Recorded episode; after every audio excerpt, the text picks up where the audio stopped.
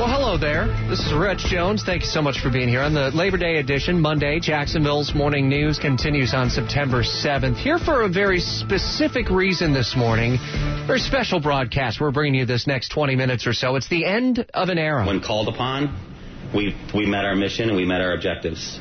We served our country proudly and we accomplished everything that we were asked to do. Everything we were asked to do. The U.S. Navy is closing the chapter on frigates. It's a special class of ship that's been a crucial part of Naval Station Mayport's recent history. And with a final frigate at the base, USS Simpson's decommissioning later this month, WOKV Stephanie Brown got on board the ship to bring you this special report on how they hope to be remembered. Now, I can tell you that this was full of 30 years of stuff. Yes. Well, the ship was that's one big challenge is that from the bridge to storage, a lot of what truly makes the ship the Simpson is gone as she prepares to formally decommission and move for foreign military sale.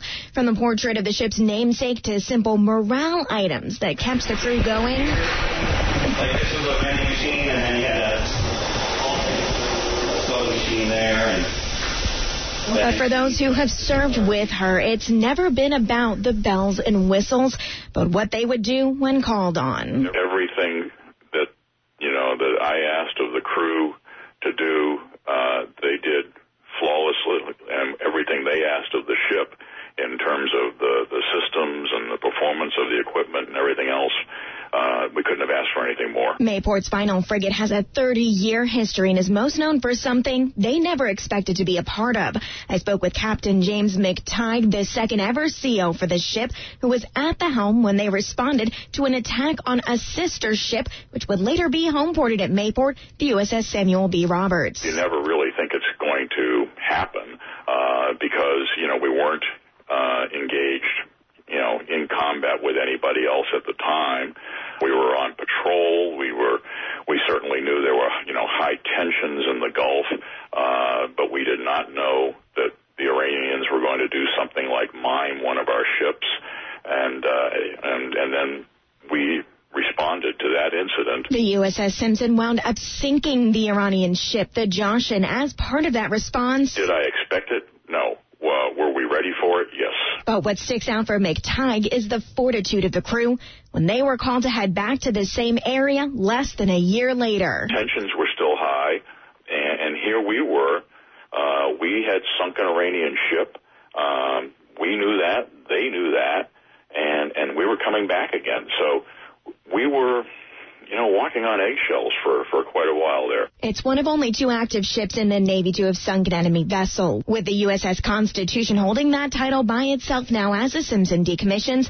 Modern deployments taking on a much different character, but that doesn't mean the 30-year history is gone. Being command of the of the last frigate and the last ship that sank an enemy ship, it's it's it's humbling to say the least. I mean the the Navy has entrusted me with command, and it's something that is taken very seriously, and it's it's a source of pride and you know, I'm just proud that I can be the last one. Lieutenant Commander Casey Ross Kelly has served the ship more than a year now, but only took the helm in the last few months while the focus shifted from deployment to decommissioning. I think everyone's looking forward to it because we put so, so much hard work into it. But he knows for the roughly 200 man crew, it will be bittersweet to join some of the original to see her off for the last time. I think it's important to them to give the ship a, a appropriate send off and um, just you know, say goodbye. You know, it's it's a legacy. And what he hopes that legacy will be? When called upon, we we met our mission and we met our objectives. We served our country proudly, and we accomplished everything that we were asked to do. That's been the character of many of the frigates, not just here in Mayport, but in the Navy overall. And as that chapter comes to a close, I'm taking a closer look at the base's future coming up in just a few minutes. We also sat down with the commanding officer of Naval Station Mayport to speak about the major role the base plays at this time of transition. I don't know if you can ever replace a frigate, especially if you're a frigate sailor. They're going to say you can't replace a frigate. That story's coming up at 8.50 as Jacksonville's Morning News continues.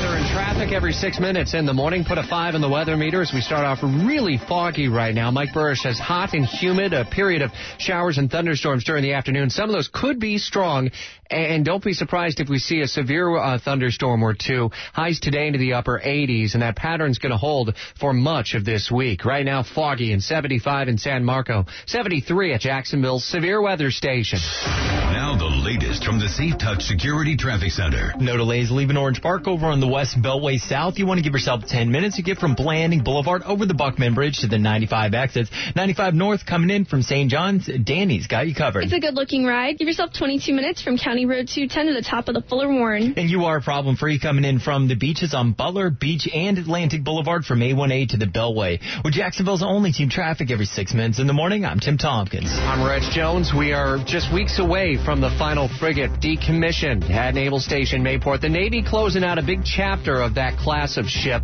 A closer look at where we go from here and the future ships that will call Mayport home for decades to come. WOKV News time is 845. For the ones who know safety isn't a catchphrase, it's a culture. And the ones who help make sure everyone makes it home safe. For the safety minded who watch everyone's backs, Grainger offers supplies and solutions for every industry, as well as safety assessments and training to keep your facility safe and your people safer.